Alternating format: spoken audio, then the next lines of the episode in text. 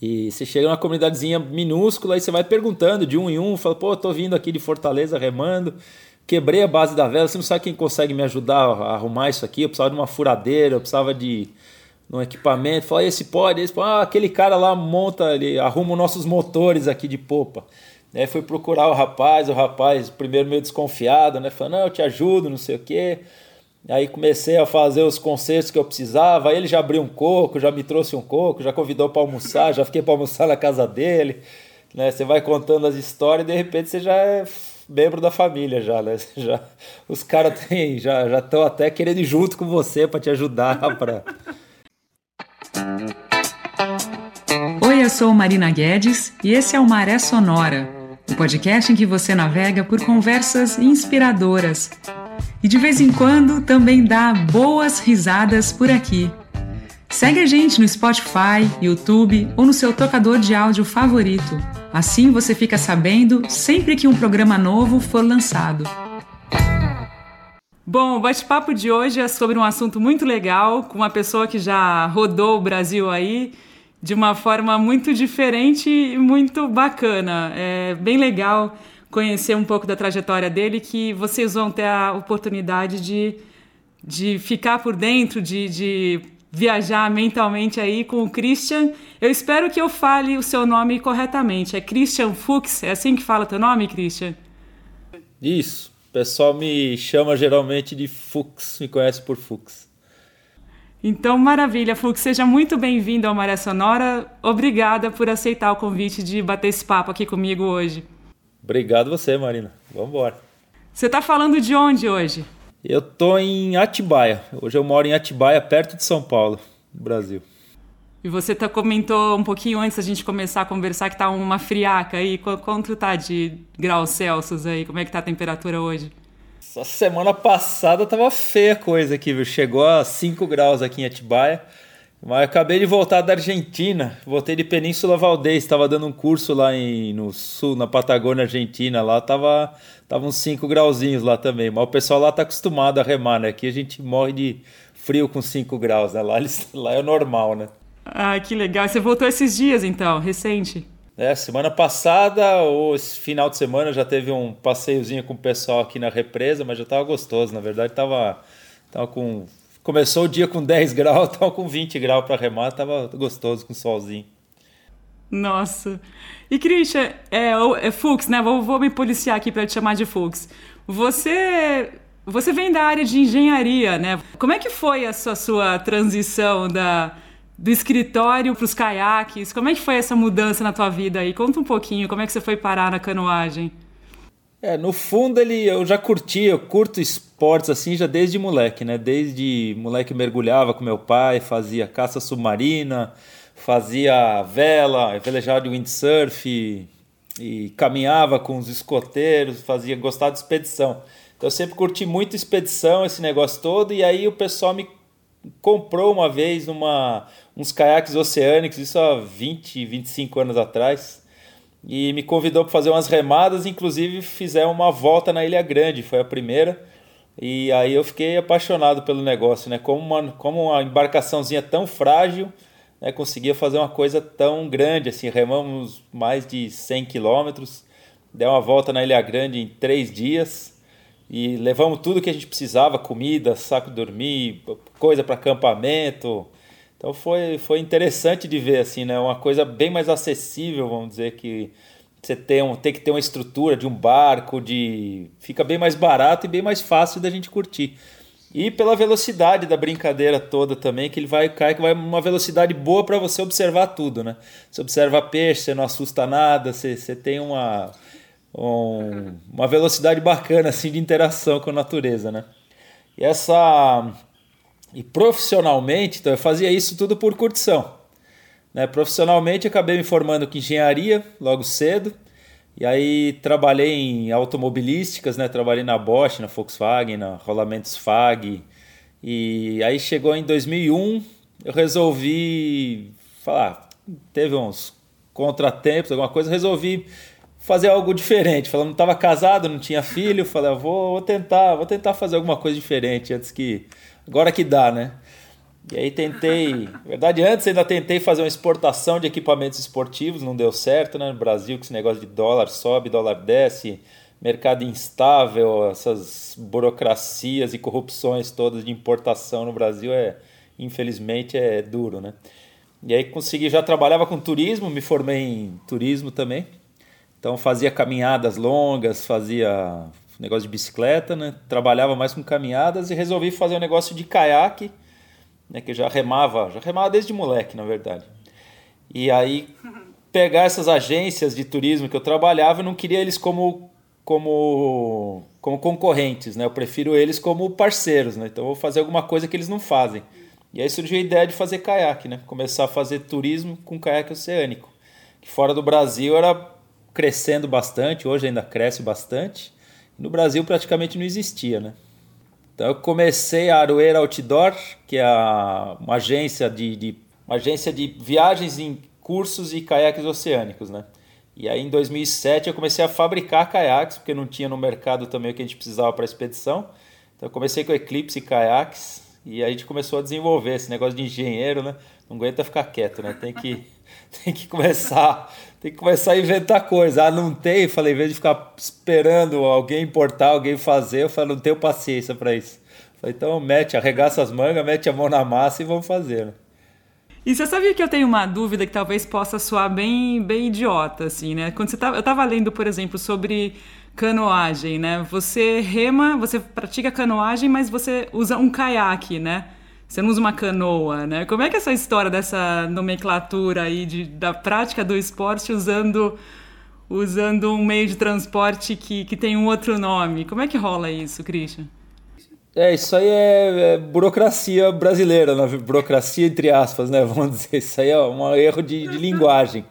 Na verdade, devia chamar caiaquismo, né? Mas caiaquismo não, em espanhol tem, mas em português não tem. Em geral, o geral, a modalidade em geral chama canoagem. Uma canoagem vem de canoa, que canoa é, uma, é um caiaque aberto em cima, vamos dizer. É, a diferença é que o caiaque em cima ele é fechado. Só que, sei lá, questão, mesma coisa que caiaque oceânico, assim, eu acho um nome meio infeliz também, né? Que parece que você vai pegar o caiaque para atravessar o oceano, né? Já espanta muita gente, já não, não é exatamente o que a gente vai fazer. Acho que o nome mais mais adequado seria um caiaque de travessia, né? Porque pode ser usado em mar, pode ser usado em rio, em lago, para fazer travessias, né? Porque ele tem capacidade de carga, ele é mais ah, confortável, né? Você consegue ficar mais horas remando dentro dele com muito mais conforto e tem um desempenho maior também que um caiaque recreacional, né? Você consegue ir mais longe com ele. E falando aí em travessia, você comentou rapidamente sobre a primeira ao redor da Ilha Grande. Como é que foi aquela viagem? Era tudo novidade, né? Eu não, já tinha remado um monte, aquelas expedições de moleque, sabe? Que você pega o caiaque que tem, aqueles mistralzinhos de antigamente, que você também já deve ter remado nas, nas antigas. E a gente fazia um lanchinho de, de, de, de bisnaguinha Seven Boys, de suquinho, levava e a molecada toda inventar porcaria, né? Pra fazer, inventar merdinha, né? E essa Ilha Grande era um caiaque já um pouco mais próprio para isso. Era um caiaque que tinha compartimento de carga, era pequeno, ainda não era exatamente o que hoje em dia é um, um caiaque próprio para travessia, mas ele coube, vamos dizer, todas as nossas coisas. A gente acabou levando muito mais coisa do que a gente precisava. Foi tudo por cima dos caiaques. Ficou assim, tava, tava engraçado. Isso eu vou te dizer em 2000 e sei lá, antes de 2005 talvez, né? Então ninguém conhecia. No Brasil ainda ninguém conhece, né? E foi primeiro dia a gente viajou de noite, tava, não dormimos nada. O primeiro dia remamos 15 quilômetros, fizemos acho que do Abraão na Ilha Grande até Lopes Mendes e terminamos o dia arrebentado. Foram 15 quilômetros, terminamos o dia arrebentado. Foi nossa, ferrou, cara. Terminamos tudo ferrado, não conseguimos cansado. Só remamos 15 quilômetros, ainda tem 85 para remar, né? Falei, tão frito, não vamos conseguir nem ferrando. E aí no segundo dia já melhorou, você dorme. Canoagem é o pior esporte que tem para você fazer cansado sem dormir, né? Que você não rende, o negócio é ruim, não vai para frente. E no outro dia aí foi bem, remamos para caramba e acabamos conseguindo fazer a volta em três dias. Tivemos uma capotagem, então era tudo novidade, né? E ainda mais, que eu costumo falar, brasileiro costuma começar as coisas rápido demais. Então a gente já logo de cara já foi para uma ilha grande. É porque era um pessoalzinho acostumado com expedição, acostumado a sobreviver assim, várias coisas, mas não é o ideal, né? Então a gente não tinha técnica, não tinha nada, não tinha conhecimento. Eu tinha conhecimento de mar, mas não de caiaque. E acabamos sobrevivendo e acabamos curtindo depois, né? Porque era meio na porrada, a gente aprendia meio na porrada, como antigamente não tinha internet, não tinha referência nenhuma, não tinha livro, a gente não tinha acesso a livro, nada. Então aprendemos meio no, no, no, no que achava que era mais ou menos certo, né? Em referência de um ou outro que remava ainda. Você e quantas pessoas juntos nessa viagem? Cara, fomos em um, dois, três, quatro, cinco pessoas. É, um, inclusive um cara, um primo de um amigo do grupo escoteiro lá que era de, acho que da Suíça, alguma coisa assim. Nunca tinha visto mar na vida. Quer dizer, foi um, foi emoção do começo até o fim, né? Mas foi bacana, foi bem legal, assim, foi, não foi fácil, foi duro, né, mas a gente não sabia o quanto que a gente conseguia remar, a gente não sabia em que condições de mar, pegar uma condição de mar boa, foi acho que numa Páscoa, se não me engano, mas podia ter pego, quer dizer, meio inconsequente, podia ter pego um marzão ruim e ter ficado por lá mesmo, né, enfim, sobrevivemos, né. E você comentou que, que vem da, do windsurf, né? Como é que esse esporte tem te ajudado na canoagem, Fuchs? É, desde, desde acho que os 10, 12, 12 anos de idade, eu acho que eu já velejava na represa de Guarapiranga. Eu velejava de, de windsurf. Cheguei a competir três anos de windsurf também, mas é muito dinheiro. Eu era estagiário, não tinha dinheiro, né? Depois dos 16 anos já trabalhava e não tinha como investir. Equipamento era muito caro, né? Então acabei. Eu estava num clube infelizmente não existe mais hoje, é o CDMI, Clube Desportivo Municipal de Atismo, que era um clube público né, de, de, de vela na Guarapiranga e você tinha um monte de modalidades, o pessoal sempre precisava de gente de proeiro, para velejar de proeiro, para tripulação de microtoner, de... Então experimentei um monte de outras modalidades assim e curtia pra caramba, né? Sempre gostei de mar, de água, né? Então não tem como não gostar. Inclusive aí no caiaque depois eu desenvolvi até uma vela para essa parte de Nordeste, né, para as viagens no Nordeste. Você tem os alísios fortes né, no Nordeste e você tem e a gente desenvolveu uma velinha de um metro quadrado que dobra a velocidade do caiaque. Então eu conseguia fazer, em vez de fazer, sei lá, 45, 40, 50 km num dia, chegava a fazer 80, 90 km num dia com menos esforço até, né, com a velinha te ajudando. Aí é uma beleza, né? Tem, um, tem uma parceria aí que te ajuda, é sensacional no caminho, né? é, como velejador não tem jeito, né? Você vê as condições todas favoráveis, fala, por que não botar um paninho nesse negócio aqui e começar a dar mais, né? Fala, tô afim de sofrer, né? Se alguma coisa pode me ajudar. E aí você tem, lógico, não, dentro da canoagem tem o pessoal, os mais puristas, fala, ah, mas aí você não tá remando, aí você tá velejando, não sei o quê. Fala, ah, cara, eu nem me importo com isso, viu? Eu tô afim de curtir, né? Sempre fiz as viagens aí pra curtição, não quero bater recorde de nada, né? Não tem. Quero, quero mais é dar risada, né? E aí me proporciona eu chegar mais rápido e fazer, cobrir mais distância, ver lugares, ficar mais tempo em lugares mais legais, né? Não vou ficar sofrendo à toa, pra quê, né? Não precisa, né? Não. Eu achei muito legal, Fux, o seu projeto de rodar a costa brasileira de caiaque, fazendo essas travessias em diversas, uh, entre diversos trechos. Conta um pouquinho desse projeto Brasil de Caiaque. Então, resolvi dar um nome nesse negócio não faz nem muito tempo. Faz bastante tempo que eu comecei a fazer isso. Acho que a primeira, a primeira das expedições maiorzinhas assim foi em 2002, 2002, se não me engano. É, 2002 a gente fez do Rio de Janeiro até São Paulo remando, né? Com eu mais três. Então a gente resolveu botar tudo no caiaque e fazer a primeira expedição. A Simone Duarte, né, que foi uma das primeiras mulheres remadoras de expedição no, no Brasil, uma carioca, que foi seleção brasileira, foi para fora. Era uma pessoa super gente boa foi uma das inspiradoras, assim, me ajudou até na, na parte de. A gente chegou no Rio de Janeiro, recebeu a gente, foi pegar o caiaque que a gente mandou para para Marinha lá, né? Marinha recebeu o nosso caiaque de lá e nós saímos de lá remando até.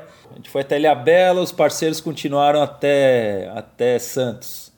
Parceiros de, de viagem de bicicleta, a pé, não sei o que lá, e pouca experiência, mas acabamos começando a adquirir essa experiênciazinha, né? E na época eu já sabia fazer rolamento, já sabia entrar de, praia, de onda com, com praia de, com arrebentação, com caiaque, chegar sob controle na praia, né? E aí fomos desenvolvendo devagarzinho até fazer, fomos fazer o litoral da Bahia. A gente imaginava, pô, a Bahia deve ser bacana, né? Sair de Salvador e até o sul da Bahia. Vamos até Abrolhos, né? A ideia inicial era até Abrolhos. Aí acabou indo até o Cobaça só, né? Até a cidade que fica na frente de Abrolhos. Fizemos 600 e 650 quilômetros mais ou menos. E a minha namorada, minha mulher, na época né, não era minha mulher ainda, mas teve um problema de uma de uma um princípio de síndrome do pânico assim no começo, foi logo depois do tsunami essa da Bahia. E então ela acabou, eu fiz uns trechos por dentro com ela e o pessoal, os outros dois tocaram reto, aí veio a namorada de um deles ficou com ela e eu acabei indo sozinho num barco duplo, num caiaque duplo, fizemos até acabamos chegando até o Cobaça remando lá, mas sempre essas expedições tem sempre um monte de incertezas, um monte de aventuras no meio que você vai administrando, né, cara? Isso que é a graça do negócio, né? Essa aqui é a, a diversão da brincadeira aí. E aí, e aí comecei, algumas sozinhas, algumas com o Aguinaldo, por exemplo, Aguinaldo e o esses dois parceiros aí.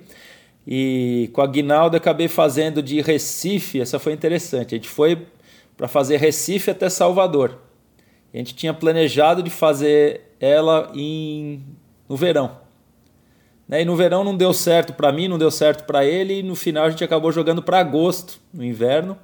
Inverno nosso aqui embaixo, né? E lá em cima eles chamam de verão, né? Porque não, não chove, né? Então, é invertido. E chegamos em Recife e tava todas as condições com corrente de sul e vento vindo tudo e vento de sul indo para o norte, né? Falei, caramba, nós vamos descer, nós estamos com condições totalmente contrárias do que a gente imaginou. E na época eu tinha conversado com Beto Pandiani, né, com os velejadores famosos aí de travessia. O Betão fez de da Ilha Bela, não, da Ilha Bela não, de Miami até Ilha Bela de, de hobbycat, de veleiro. Então o pessoal que conhecia a época, mas não tinham passado nessa, nessa época, nessa região, né?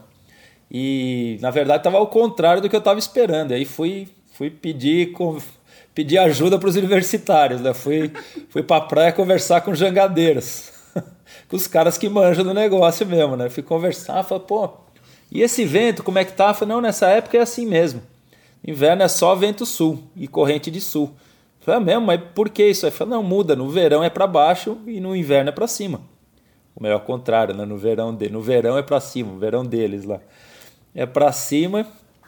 E, e aí depois que eu fui entender isso, aí depois que eu fui estudar mesmo a corrente do Brasil, a corrente que sobe a África, atravessa o Atlântico e bate no Brasil e desce, no nosso inverno ela desce um pouco mais. Né? Então ela, ela desce, ela bate, vamos dizer, na Bahia. E da Bahia para cima você tem uma corrente que ela divide, né? parte dela vai para cima parte dela vai para cima do litoral. Isso aí ninguém sabe porque ninguém veleja naquele lugar, né? Ninguém faz, dificilmente alguém faz travessia naquele lugar. Então no inverno essa corrente ela fica mais para cima, ela bate mais para cima. Né? Então ela, ela tem, não, desculpa, no inverno nosso ela bate mais para baixo e você tem uma corrente que divide, né? A parte, vamos dizer, uhum. norte dela, ela está indo para cima para o Golfo. Ela vai juntar com a corrente dos ventos alísios que vem da Europa, né? E no inverno ela fica mais para baixo, então você tem um negativo aí para tá, tá descendo. Em Recife a, a condição favorável é para cima e não para baixo, né? E aí a gente resolveu, putz, vai ferrar, ficamos três dias lá, vento forte de sul, corrente de sul. Falei, quer saber, cara? Não dá para ir daqui até 600 quilômetros, 800 quilômetros sair na cara. E vamos mudar a viagem, vamos, vamos vender as passagens para Salvador, vamos trocar, vamos para Fortaleza. E a gente resolveu trocar tudo no, um dia antes o negócio, assim. Em vez de sair para direita, saímos para esquerda. Nós saímos subindo. E aí fomos até Fortaleza, 800 e poucos quilômetros aí, com eu com a Aguinaldo também. Condição sempre favorável também. É, ainda bem que a gente virou o negócio, senão tava remando até hoje lá para descer. Mas é interessante, né? Essas coisas te aprende, te ensina. Você aprende a ser um pouco mais flexível, né? Te ensina a se, se adaptar com o que você tem na hora. Não adianta brigar contra, contra a natureza, né? Querer descer com vento contra, que você vai sofrer muito mais, né? Deixa a natureza te ajudar, né? Você tem que entender um pouco do ambiente, né? E ouvir o pessoal, ouvir o caiçara, ouvir o pescador, o jangadeiro, ouvir o pessoal, que eles sabem o que eles estão falando, né? Você tem que só você tem que ter uma, um filtro, né? Você tem que saber ouvir o pessoal, né? Saber interpretar aquilo que ele está falando, né? E eu imagino que deve ser muito sensacional você, quando você chega nesses lugares, nessas vilas pequenas, da galera vendo você chegando nos caiaques. Como é que são esses momentos? É, o que, que você pode contar sobre isso? É curioso, no mínimo, né? nessa historinha que eu sempre conto, você tá nessa primeira remada do Rio de Janeiro, a gente veio acho que de Copacabana e tivemos Copacabana, Ipanema, Barra, são tudo praias bravas assim, né, de onda forte, então que você não consegue encostar.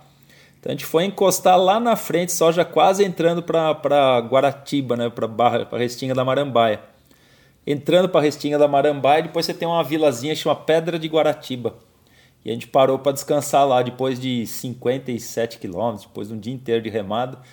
E aí tinha um gramado vila bem simples, né? Bem subúrbio de Rio. Paramos num gramadinho com uma igrejinha, tem um, um restaurantinho do lado assim. Falou, pô, chegamos no restaurante. Falou, pô, nós estamos vindo do, do Rio de Janeiro de caiaque. E tem aí um. Tem coisa para. Podemos acampar aqui nesse gramadinho? Pode, pode, sem problema. E você tem coisa para comer? Fala, tem, tem. Na época, sei lá, ah, a tainha é 15 reais e a pescada é 12. Tá, mas qual que é a diferença? Fala, a tainha é maior. Fala, ah, beleza, faz duas tainhas. A gente estava em quatro, né? Faz duas tainhas para nós então. E aí ele falou, não, você não quer a pescada, não? Eu pensei, falei, pô, por que não tá fresca a tainha? Qual que é o problema? Falei, não, vocês, não tiveram dinheiro nem para vir de ônibus tiveram que vir remando, eu acho que vocês não vão ter dinheiro nem para pagar a comida aqui. Quer dizer, ó, e foi na inocência assim mesmo, né? Foi na. Estou tão fodido, não tiveram nem dinheiro para vir de ônibus, não fazia a mínima ideia do que, que você está fazendo. Você está fazendo por, por prazer, quanto custa equipamento, etc. Né, cara? É, o, o cara veio, o pescador mesmo, ele vê você chegando numa embarcação muito menor que a dele. Então você está numa situação que você. O cara olha para você e sente pena de você. Fala, nossa, o cara está lá dentro, ele sabe o que você passa lá dentro, né? Ele sabe a dificuldade do mar, do barco, etc. E quando você vê com uma embarcaçãozinha daquele tamanho, ele fala, nossa, esse cara está bem pior que eu, né? Então ele quer te ajudar. Ele quer te oferecer água, lugar para dormir, comida. Então eles fazem de tudo para te ajudar. Porque fala, esse cara tá sofrendo lá dentro, né? A comunidade do mar em geral, assim, os, o povo do mar aí, ele se ajuda sempre, né? O pessoal, você não, você não vai deixar um cara passando necessidade, entre aspas. Você não tá passando necessidade. Quer dizer, eu tenho tudo que eu preciso lá dentro, mas a, vamos dizer, a recepção que você tem do pessoal é, é super bacana. É diferente se você vem com uma lancha, se você vem com uma, sei lá, um, eu faço um paralelo para uma, um, um uma expedição de carro, por exemplo, todo adesivado, com um monte de coisa assim, você vê com uma bicicleta, né? Você é melhor recebido, vamos dizer, com uma bicicleta com um carro. Carro o pessoal já fica meio, meio com medo, assim, né? Meio com, meio, não com medo, mas com, com vergonha, com, nossa, o cara tem um nível muito maior do que o meu, né? Você chega com, um caiaquinho, coitado, você tá lá embaixo, né? Você tá na, tá na base da cadeia alimentar, né? Você, o tubarão deixou você passar porque foi bonzinho com você, né? Coisa assim. E eu curto, acho que eu, os 70% da, da, da, da viagem em si é uma é o que é quem você encontra no meio do caminho, com quem você está fazendo, são as pessoas da viagem, né?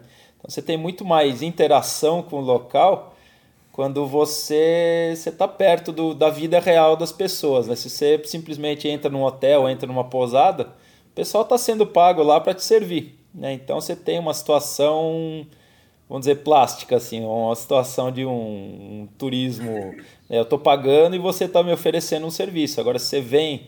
Você vem simplesmente para lá, você vem numa uma, uma, uma comunidade de pescadores, eles não estão acostumados a receber gente de fora e eles vão querer te ajudar. Você fala, pô, posso armar minha rede aqui, armar minha barraca, tem comida, você não consegue fazer uma, uma comida para mim, então você tem a interação. O que, que você tem? Ah, eu tenho hoje aqui, tem um peixe, não sei o que lá. Você paga o prato de comida para eles, eles te servem o que eles têm, não, né? não é alguma coisa turística, é fora do circuito, né?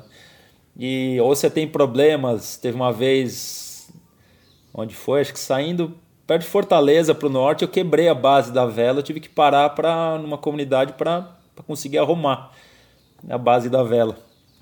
E você chega numa comunidadezinha minúscula e você vai perguntando de um em um, fala, pô, tô vindo aqui de Fortaleza remando, quebrei a base da vela, você não sabe quem consegue me ajudar a arrumar isso aqui? Eu precisava de uma furadeira, eu precisava de um equipamento. Fala, esse pode, esse pode. Ah, aquele cara lá monta, ele arruma os nossos motores aqui de popa. Aí fui procurar o rapaz, o rapaz primeiro meio desconfiado, né? Falando, não, eu te ajudo, não sei o quê. Aí comecei a fazer os concertos que eu precisava. Aí ele já abriu um coco, já me trouxe um coco, já convidou para almoçar, já fiquei para almoçar na casa dele.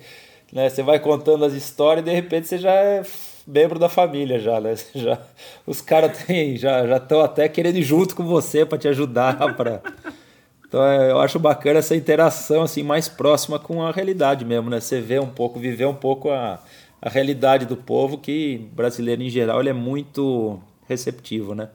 Você não tem. É difícil ser, ser mal recebido em algum lugar. Com risco em cidades maiores, você tem um pouco mais de risco, assalto, etc. Esse negócio, mas cidades menores, sem a menor preocupação. Né? Nunca tive problema em, sei lá, vinte e tantos anos navegando pela costa, nunca tive problema de assalto. Que legal. E aí são coisas que você nunca mais se esquece, né? Imagino que, puxa, fica guardada de uma forma muito especial, né? Todas essas experiências de, de, de relações, é muito legal. É a parte sensacional. A gente fica imaginando, né? Como é que são esses lugares, essas pessoas também, né? Muito legal. É, e no começo não tinha nem como marcar, gravar, não tinha, tinha ao máximo aquela maquininha fotográfica da, da Canon, uma cinzinha e branca assim que a gente conseguia prova d'água que a gente conseguia tirar uma, uma, outra fotinha safada de com uma câmera aquática, não tinha, não existia celular, não tinha essas coisas, né? Diferente você pensar hoje que você tem uma uma GoPro, você tem drone, você tem um monte de outras coisas. Então você não tinha, você vinha registrando no que dava, né? Inclusive, acho que a dinâmica da viagem é diferente, que você não tinha telefone, você tinha um orelhão de vez em quando, em passagens mais remotas você não tem nem como se comunicar com a sua mãe, com o seu pai, dizendo que você está vivo, com a sua mulher. Com... Então você só se comunicava quando você tinha acesso a alguma vila um pouco maior. Né? Parava para telefonar para casa. Isso tinha que ter ficha, tinha, hoje em dia não tem. Hoje em dia você tem spot, internet em qualquer lugar do Brasil. A gente fez, por exemplo, eu fiz com a última remada que a gente fez, eu fui para os lençóis maranhenses, eu fiz antes com meus dois meninos e com a minha mulher e com meu pai. Os meninos de 10, ah, 10 e 12, meu pai de 80. E em cima de toda a duna tem sinal de celular, é impressionante. Né? Então você, você consegue falar com a minha mãe que estava em casa de cima de uma duna do Lençóis Maranhenses. Eu fiz lençóis em 2000. Na primeira vez que a gente atravessou, não tinha nada, não existia turismo, não existia nada, não tinha luz, não tinha porcaria nenhuma, né? E, então hoje você tem muito mais acesso a tudo. Tem vantagem e tem desvantagem, né? Que você fica meio. O bom é que você consegue se comunicar com todo mundo, e o ruim é que você consegue se comunicar com todo mundo, né? Os problemas chegam na mesma. Você, você, o trabalho chega em você, sabe? Você, de repente você se vê trabalhando no meio de expedição dessa. Eu trabalho vendendo caiaque, respondendo. Eu falo, pô, não dá nem para dar uma relaxada, né? Você falou que teu pai de 80 anos fez uma trip contigo. Como é que foi essa viagem? E você, você, na verdade, é uma coisa que continua, né? Teu pai viaja contigo, daí teus filhos estão também. É muito legal isso. Como é que foi essas viagens? É, isso vem desde, acho que as primeiras fotos de eu mergulhando com ele, eu tinha 5 anos de idade, né? Então, meu pai é alemão, pai alemão já tem essa cultura europeia aí de, de de barraca, eles acampavam muito antes de ter Rio Santos, por exemplo, né? Eles ah, acampavam na Ilha Bela e você tinha toda essa, essa cultura que veio desde, já vem desde pequeno. E ele gosta, ele curte, uma coisa que você quer deixar ele chateado é botar ele dentro do hotel, né, cara? Tem que levar ele para fazer as coisas, já tá com... Então hoje em dia a gente leva ele junto com com a, com a molecada que já tá. Meus meninos já desde pequenos fazem também, então a gente já foi umas, umas 4, 5 vezes para o Saco do Mamanguá, em Paraty Mirim, por exemplo, Paraty. Ah, botava eles em duplo, em caiaque duplo, eles remavam um pouco, dormiam um pouco, botavam um, um, isolante térmico na frente do cockpit, assim, eles vinham até dormindo na frente, né? E eles já vinham acostumando com o mar, navegar, e meu pai sempre curtiu de fazer isso aí. E aí nessa aí eu quis fazer, ah, para dar continuidade, a penúltima eu fiz de Fortaleza até São Luís do Maranhão, e agora eu ia de São Luís do Maranhão até Belém, que são as reentrâncias maranhenses, né? Que é um lugar bem diferente do Brasil, muito pouco conhecido, muito pouca informação. E você não tem estradas que chegam, né? parecem velocidades assim no intestino, assim, são pontas de 10, 15, 20 quilômetros que entram para dentro do mar e distantes aí de 10 a 30 quilômetros uma das outras. E tudo mangue, tudo muito baixo, então você não vê o lugar de, do onde você vai chegar muitas vezes, né? Você sai remando pro nada e chega aí com no meio do caminho que você consegue olhar o lado de lá para você chegar. E tudo isso com com marés de 7 metros de variação. Quer dizer, é uma maré mais violenta do Brasil, né? Então você tem, de repente, você está 10 km fora da costa e com a maré baixa você fica no seco. Simplesmente você não tem água para navegar. Você para, senta na areia e fica esperando a maré subir, você não tem o que fazer. Né? Então.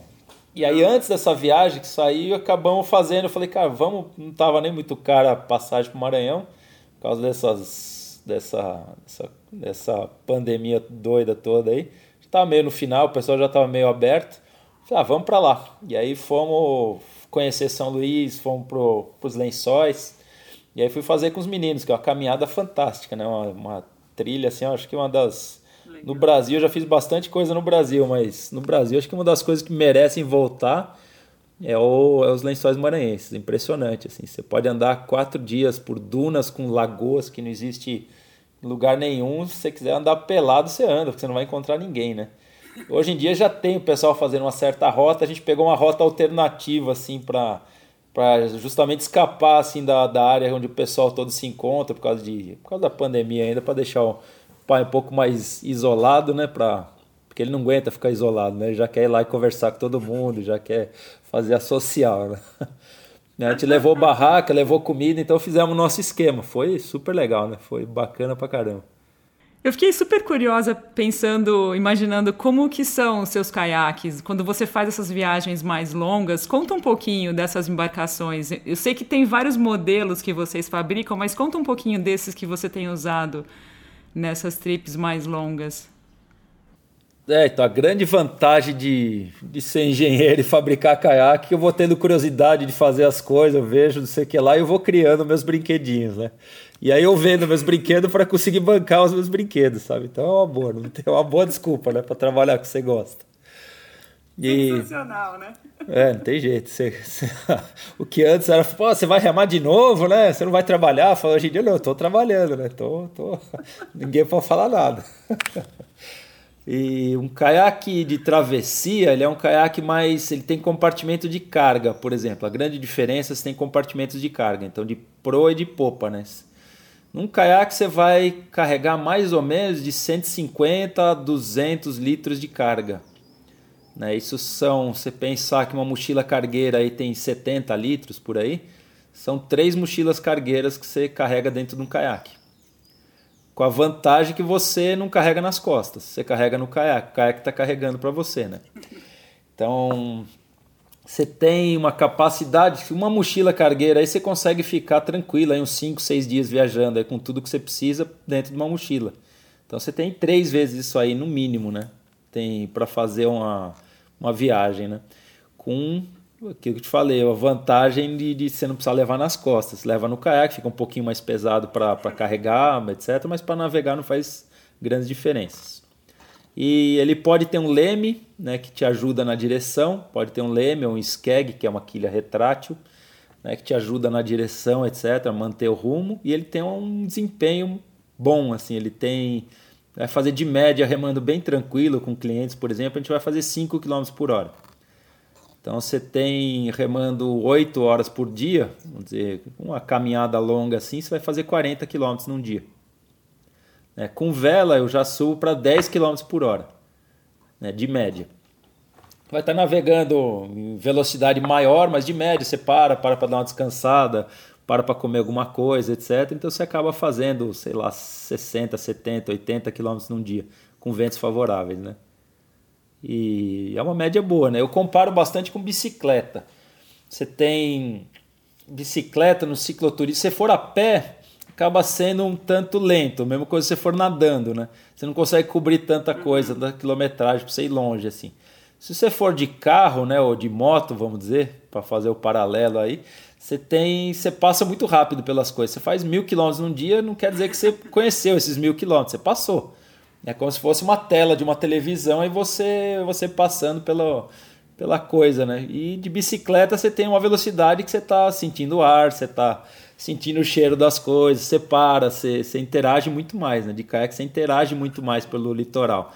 Você tem uma velocidade que você não vai espantar golfinho, peixe, tubarão, o que seja, né? Você tem, você vê, ó, você vê fauna, você vê os bichos todos, né?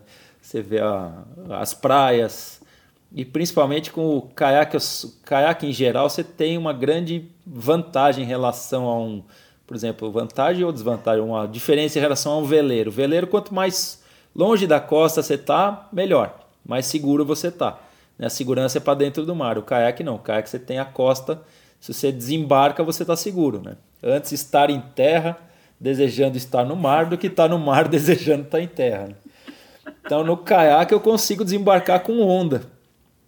Então com um pouquinho de treino aí você consegue sair em praia com onda sem problema nenhum.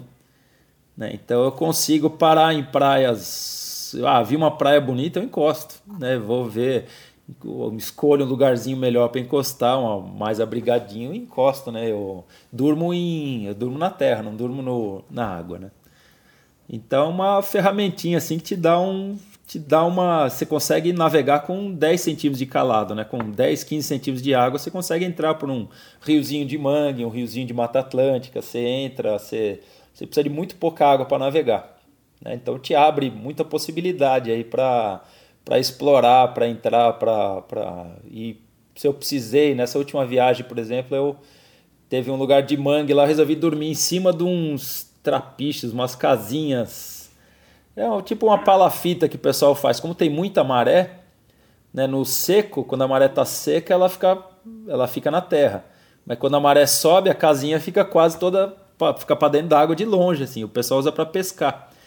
Né? Então parei para dormir nessa casinha e subi o caiaque, com tudo carregado, tudo que eu tinha, subi o caiaque para dentro da casinha.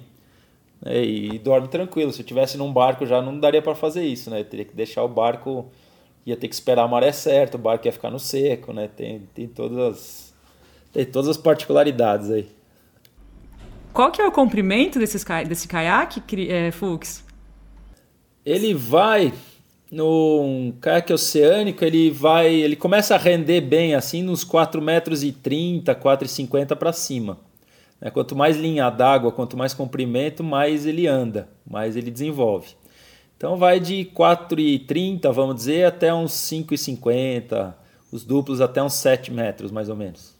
Pode parecer grande em cima do carro mas dentro da água é pequenininho né e aí você leva tudo que você precisa, comida, rango, eventualmente ah, é, é, barraca, tudo nesses compartimentos que o próprio caiaque tem, né? Você mete tudo lá. Isso, exato. E à medida que você vai pegando experiência, você vai se contentando com menos. Quanto menos coisa você leva, mais leve você fica, mais fácil de arrumar é, menos tempo você gasta. Você precisa ter um essencial, né? Então, basicamente, eu levo, vamos dizer, para uma excursão dessas de ou para uma viagem dessas de, de em calor, ambiente quente que não precisa de muita roupa, é uma roupa para remar, uma roupa dessas seca rápida, a gente desenvolveu camiseta também para para proteção, por exemplo, do verso da mão que queima muito com o sol, uma gola mais longa, né? e são blusas que secam rápido e você consegue lavar. Então, no final do dia você tomou banho, lava a roupa junto, e no outro dia tá seco, você já. Quer dizer, na verdade não precisa nem estar tá seco, né? Você já põe para usar de novo. E você põe uma ou duas mudas de roupa para seco, né? Pra, pra, quando você estiver no seco. Ah, eu tenho. Eu gosto muito de dormir em rede. Para mim faz muito mais sentido dormir em rede. Eu durmo bem melhor do que em barraca. Tem lugares em barraca que, que já são piorzinho para você dormir. Você, você não tem árvores, raro, né? Mas você não tem árvore para dormir, a barraca vai melhor. Mas eu geralmente eu levo uma rede, mosquiteiro e um toldo e um saco de dormir. Então você se enfia dentro da sua rede e acabou. Esse é o kit de dormida, né? E aí eu levo água. Depende do trecho que a gente vai fazer, se é um trecho mais longo ou mais curto, se eu vou ter eu dou preferência para comer no local. Se eu estou num local, vou comer comida fresca, bem melhor, né? Um arroz, feijão, peixinho, falando, uma eu não preciso cozinhar e duas eu tenho uma comida gostosa, fresquinha e, e levo menos coisa, né? Então eu levo, sei lá, duas, três refeições no barco. Café da manhã geralmente eu levo, né? Porque eu geralmente saio cedo. Então, acordo, eu curto sair cedo, seis horas da manhã já está na água remando, né? sol nasceu já tá meio na água. E você vai dormir cedo também, né? 8 horas, 8 e meia. Você jantou, não tem o que fazer, tá escuro, não sei o que, você vai dormir, né? Então, 5 horas você já tá de pé. E aí você meio que desenvolve uma rotina, né? E aí levo ainda um, um fogareiro, né? um fogareirinho para cozinhar, panelas, alguma coisa assim. E levo um kit de reparo do caiaque, se eu precisar dar uma manutenção, se tiver algum problema. Então, fibra de vidro, resina, lixa, essas coisas, se eu precisar dar uma reparada no caiaque, se eu tiver qualquer problema. E que mais? Praticamente é isso, um primeiro socorros rápido assim, e você vai pegando a manha, né? Quanto mais você experiência você tem, menos você acaba levando. Você fica confortável com menos coisa, né? O conforto tá ligado ao quanta coisa você leva, né? Se você quer ter mais conforto, você vai levar mais coisa, mais peso e você vai ter menos autonomia. Então você tem uma relação, uma relação entre peso né, e a, vamos dizer, a deslocamento, manobrabilidade, facilidade com o conforto que você quer ter. E como é que você resolve banheiro nesse, no, nesse meio do caminho aí? Quais, a, quais são as alternativas? Isso é uma, uma pergunta interessante que todo mundo faz, né?